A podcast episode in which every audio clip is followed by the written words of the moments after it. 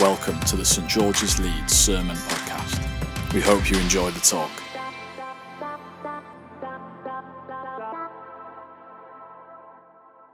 We're going to look at some images that are going to come up on the screen, hopefully. Ta-da. Okay, so when we look at images like this, or we see different versions of the birth of Jesus, or maybe it's depicted in films, it can be really comforting and familiar. Yet behind these images, there are undertones of truth, sacrifice, and beauty. And today we'll be exploring some of the characters from the birth of Jesus and their journey towards the manger. And we will see how this can inform our journey towards Christmas. We'll also be doing a bit of a quiz to look at where some of the tradition and history has shaped how we see the manger story, but actually it maybe isn't quite how it's written in the Bible. So, first, we're going to look at how in the Old Testament uh, we see God reaching different people in different ways, bringing salvation to the nation of Israel.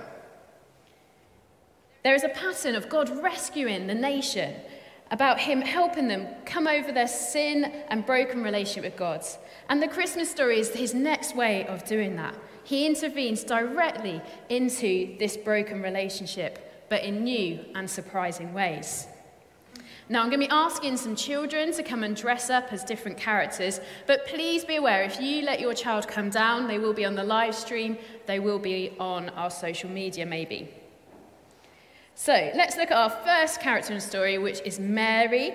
Uh, so, can I have two volunteers? I need a Mary and an angel. So, it looks like Lizzie's going to be one of my volunteers. Um, and Lydia, do you want to come and be my other one? Now, hopefully, costumes will fit. Oh, and Ben looks like he's volunteering himself as a star, which is completely unnecessary but very welcomed. Um, okay. So, when we look at Mary, oh. My first question is how old do we think Mary is? Anyone got any guesses? How old do you think, Tim? How old? 15. So Tim's going 15. Anyone else got any ideas? Anyone else? Guess shout loud. 14. Okay, well, according to sort of tradition and what we can tell, she might have been 12, which to me seems really shocking. But in the culture and the time, that was the normal age for a marriage betrothal. So, betrothal means that you're promising to marry someone else. And what happens at that time is the agreements and the money uh, are sort of set, but the marriage doesn't take, um, doesn't take place until about a year after the betrothal. So um, we've got our, we'll come, we'll come up Mary and Angel. So we're going to build up our nativity scene as we go. So Mary, do you want to stand behind your baby Jesus? And uh, Lizzie, do you want to just stand next to her? And then we're going to have our first reader. That's not going to be off putting at all, Ben. um, which is our lovely Tony, uh, to read us this bit of the story. Thank you. Right, the first reading is from Luke's Gospel, chapter 1, and it starts at verse 28. And surprisingly, it says the birth of Jesus foretold. Now, in the sixth month of Elizabeth's pregnancy, God sent the angel Gabriel to Nazareth, a town in Galilee, to a virgin pledged to be married to a man named Joseph. He was a descendant of David. The virgin's name was Mary. The angel went to her and said, Greetings, you who are highly favored, the Lord is with you. Mary was greatly troubled at his words and wondered what kind of greeting this might be. But the angel said to her, Don't be afraid, Mary. You have found favor with God. You will conceive and give birth to a son, and you are to call him Jesus. He will be great and will be called the Son of the Most High. The Lord God will give him the throne of his father David and he will reign over the house of Jacob forever, and his kingdom will never end. How will this be? Mary asked the angel, since I am a virgin. The angel answered, The Holy Spirit will come on you, and the power of the Most High will overshadow you. Overshadow you. So the Holy One to be born will be called the Son of God. Even Elizabeth, your relative, is going to have a child in her old age, and she who was said to be unable to conceive is in her sixth month. For no word from God will ever fail. I am the Lord's servant, Mary answered. May it be to me according to your word. Then the angel left her. Thank you, Tony. So we have Mary. She's an ordinary girl. It's our beautiful Mary. Um, and it's evident that she has faith and understanding of God and his significance. The phrase, the Lord is with you, I think notes how she has a personal relationship with God. And that she has um, the courage and the strength found in this relationship to face this great challenge before her. Mary is faithful even when facing this massive challenge and how can we do the same this Advent? And so then, when Mary, she goes and meets her cousin, and they have this encounter. Um, Elizabeth is expecting John, and um, they have this encounter. And she says these amazing words. I'm not going to read them, but they should come up on the screen, hopefully, um, of the Magnificat. And um, I think these words uh, sort of echo the words of Hannah when she, in the Old Testament, when she finds out or she has her baby and um, also helps us have echoes of what Jesus is going to be like, the words of justice and how rich God's love is. Okay, so we're going to have our next question. And our next question is How did Mary travel to Bethlehem? Got a donkey. Is that what we're going for? Oh, we've got some hands up here. What do you think, lads? Donkey. It seems pretty nice. You all think donkey. Okay, so Oh, we've got someone else? A pony? May a pony, yeah? Okay, so as far as we know, it doesn't say in the Bible that Mary travelled on a donkey. All it says, we have three lines that it says, said Mary and Joseph went to Bethlehem, and while they're there, she went to labour. It doesn't mention how they got there. So the donkey's kind of like been added in uh, later on. Okay, I need a gentleman this time, a little uh, boy to play uh, Joseph. Have we got a Joseph? Yes, you want to come down and be our Joseph? Yeah, oh, that's nice. Bit of encouragement. I like that. That's good. And we also need our second Bible reading, please.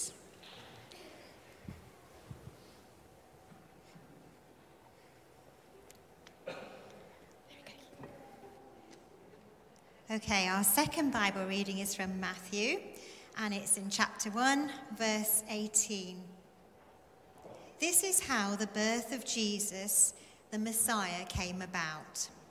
His mother Mary was pledged to be married to Joseph. But before they came together, she was found to be pregnant through the Holy Spirit. Because Joseph, her husband, was a righteous man and did not want to expose her to public disgrace, he had in mind to divorce her quietly. But after he had considered this, an angel of the Lord appeared to him in a dream and said, Joseph, son of David, do not be afraid to take Mary home as your wife, because what is conceived in her is from the Holy Spirit. She will give birth to a son, and you are to give him the name Jesus, because he will save his people from their sins. All this took place to fulfill what the Lord had said through the prophet The virgin will conceive and give birth to a son, and they will call him Emmanuel, which means God with us. When Joseph woke up, he did what the angel of the Lord had commanded him, and he took Mary home as his wife. But he had no union with her until she gave birth to a son, and he gave him the name Jesus. Brilliant. So we now have our next character, Joseph, and he is a very important character. Now, he was probably about 14 years old when he hears that Mary is pregnant. And he tries to think of a caring and honourable way to break off the engagement. So not to get so Mary wouldn't be harmed or hurt because if, if they found out she was pregnant before she was married, that could be uh, the case.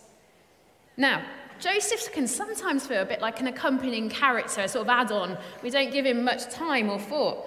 But if his actions had been different, the story would have had a very different ending. This baby that resides in Mary is conceived by the Holy Spirit, the same creative power that created the universe, and has been entrusted into the protection and care of this teenage boy. And yet, through several encounters with angels, more than any other of the characters in the Christmas story, Joseph managed to protect Mary. He's faithful to her. They travel from different towns. He supports her through the birth. They escape to Egypt and return to Nazareth, all under the instruction and guidance of God. Joseph serves the Lord, even though the way forward is uncertain, and he is the Lord's servant. How can we be ready to serve God this Christmas time? Now, Joseph's family line is obviously very important to the writers of our Gospels in Matthew and Luke. It started as part of Joseph's lineage, uh, Jesus' lineage and family tree. But Joseph has no part in the birth of Jesus. So, why is his family tree so important? Well, in Jewish law, it was if the um, if adoption was happened, it was as legitimate as any birth through marriage. And so the line of David becomes Jesus' inheritance as his firstborn. Okay, so I have our next question. Where was Jesus born? Bethlehem, any particular building or dwelling? A stable. Okay, so let's have a look at that then. So, uh, the text doesn't say that Jesus was born in a barn or a stable. It only says that Mary laid him in a manger. So, although this might suggest to us that it would be a barn or stable, um, it is likely that it was not the case in rooms of villages and towns at that time because they often uh, had mangers in their houses. It's likely that Mary gave birth uh, to Jesus uh, while staying in one of Joseph's relatives in Bethlehem. But because the room they stayed in, likely to be a guest room or a hastily added chamber, it would not accommodate the birth. So Mary would have to give birth in the larger family room and lay him in a nearby manger. Okay, we're going to have our third reading now. And Andrew's going to come and bring that.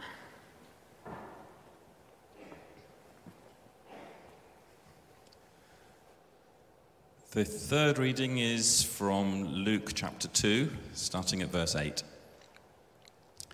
And there were shepherds living out in the fields nearby, keeping watch over their flocks at night. An angel of the Lord appeared to them, and the glory of the Lord shone around them, and they were terrified. But the angel said to them, Do not be afraid. I bring you good news of great joy that will be for all the people. Today, in the town of David, a Savior has been born to you. He is the Messiah, the Lord. This will be a sign to you. You will find a baby wrapped in cloths and lying in a manger. Suddenly, a great company of the heaven, heavenly host appeared with the angel, praising God and saying, Glory to God in the highest heaven and on earth peace to those on whom his favor rests. When the angels had left them and gone into heaven, the angel the shepherds said to one another, Let's go to Bethlehem and see this thing that has happened, which the Lord has told us about. So they hurried off and found Mary and Joseph and the baby who was lying in the manger. When they had seen him, they spread the word concerning what had been told them about this child, and all who heard it were amazed at what the shepherds said to them. But Mary treasured up all these things and pondered them in her heart. The shepherds returned, glorifying and praising God for all the things they had heard and seen, which were just as they had been told. Thank you, Angie. Amazing. So we have our next characters. I think, have we got two, Ben? Yeah. So I need two shepherds. Have I got any volunteers for two shepherds? Come on, there must be two. Anyone going to give it a go? Oh, yes, come, come, that would be brilliant. Oh, no, she changed her mind. You can come. No. Oh, we're going to have Tony. I don't know if it's going to fit you, Tony, but we'll give it a go. Um, anyone else want to be with Tony? No? Oh, there you go. Oh, I love it. You've got Ben's hat. That's great. Come up with us, Tony. Uh, we have a sheep costume if anyone fancy that instead. Um, where's Yash when you need him, eh? yes, we've got a volunteer. Amazing. Okay, so our shepherds. So they're often portrayed as unlikely guests at the birth of Jesus, but actually, even though their work was smelly and isolating and difficult, they were not ordinary shepherds. They were priestly shepherds. They were special shepherds who uh, were round the edge of um, Bethlehem and they were preparing the perfect lambs to be sacrificed in the temple. They were trained to look after the mother's sheep, and when the time came for a lamb to be born, they would go to a nearby cave um, and they would uh, care for the new babies um, and, and uh, they would um, they would make sure there was no harm done to them. So they would be in some of the, can you see the towers? They're watchtowers, and there'd be a bottom room uh, with a manger in. And when the baby lamb was born, they would wrap them in swaddling, which is basically ripped up bits of material, and then place them in those special mangers. So they were perfect. There was no harm or damage done to them. Um, so I think when the angel says to them, this will be a sign to you. You will find a baby wrapped in clothes and lying in a manger. They would understand what these words meant. They would get the imagery of the sacrificial lamb, the perfect sacrifice, that this was the Messiah that had been foretold. And as they gazed at that little baby, they knew that he had come to save them and all humanity. And the shepherds don't keep this amazing discovery to themselves, but they go and tell everyone. They're excited, they're worshipping, and everyone is amazed at this good news. So, our challenge is how are we going to be like the shepherds this Christmas, sharing this good news, being amazed afresh at this amazing story? Now, how many king's costumes do we have, Ben? We've got three king's costumes. Now, I'm going to pick on some people if, uh, if uh, I don't get any children. So, have I got any kings? Yes, I've got two kings up there. That's amazing. Dave, you can be relieved. You're not going to get picked on. um, we could have one more, but that's not important too much if we don't get another one. Because my next question is how many kings were there? Three. Tim says three. Anyone got a different answer? Oh, there's good mumbling, but I can't tell what's actually been. Oh, yes, how many do you think? You think three kings. Well, we have been told many times in songs and in art that there were three kings. But unfortunately, yet again, the Bible does not mention a number of the kings or the magi, wise men. The problem is, you see, in the biblical account in Matthew, it does mention three gifts. So the three gifts make us think that maybe there were three kings. A hat will do if the costumes are too small, so don't feel pressure to try and fit them on. Um, uh, but um, the other thing about the kings is they would not have been at the birth of Jesus at the same time as the shepherds and the angel and all the other characters.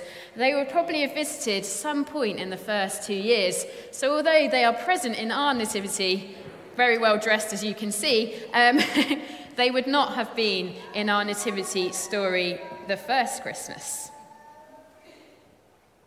Okay, so I hope I haven't ruined anyone's Christmas that uh, there is still this amazing good news in this story. Jesus really was born, whether in a cave, or in a stable, or in the guest room, in Bethlehem 2,000 years ago.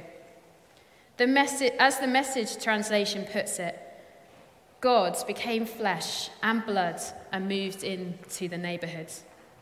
And while some of the details that happened are a bit blurry, maybe being romanticised, or um, the definition is true that Jesus is our Saviour, that when He came, He changed everything. And I hope that truth remains true for you this Christmas. And like Mary, let's try and treasure up all these things. Now, I have some challenges for you that are going to come up on the screen. This Christmas, will you be like Mary, be faithful even when facing challenges? Or like Joseph, ready for what God has for you to be used this Advent season? And where can we be like Mary and Joseph and the shepherds and the angels and the wise men as they praise God, even in trying seasons, in difficult times? Will you let this baby in the manger capture your heart and share this good news of the coming Messiah. Thank you.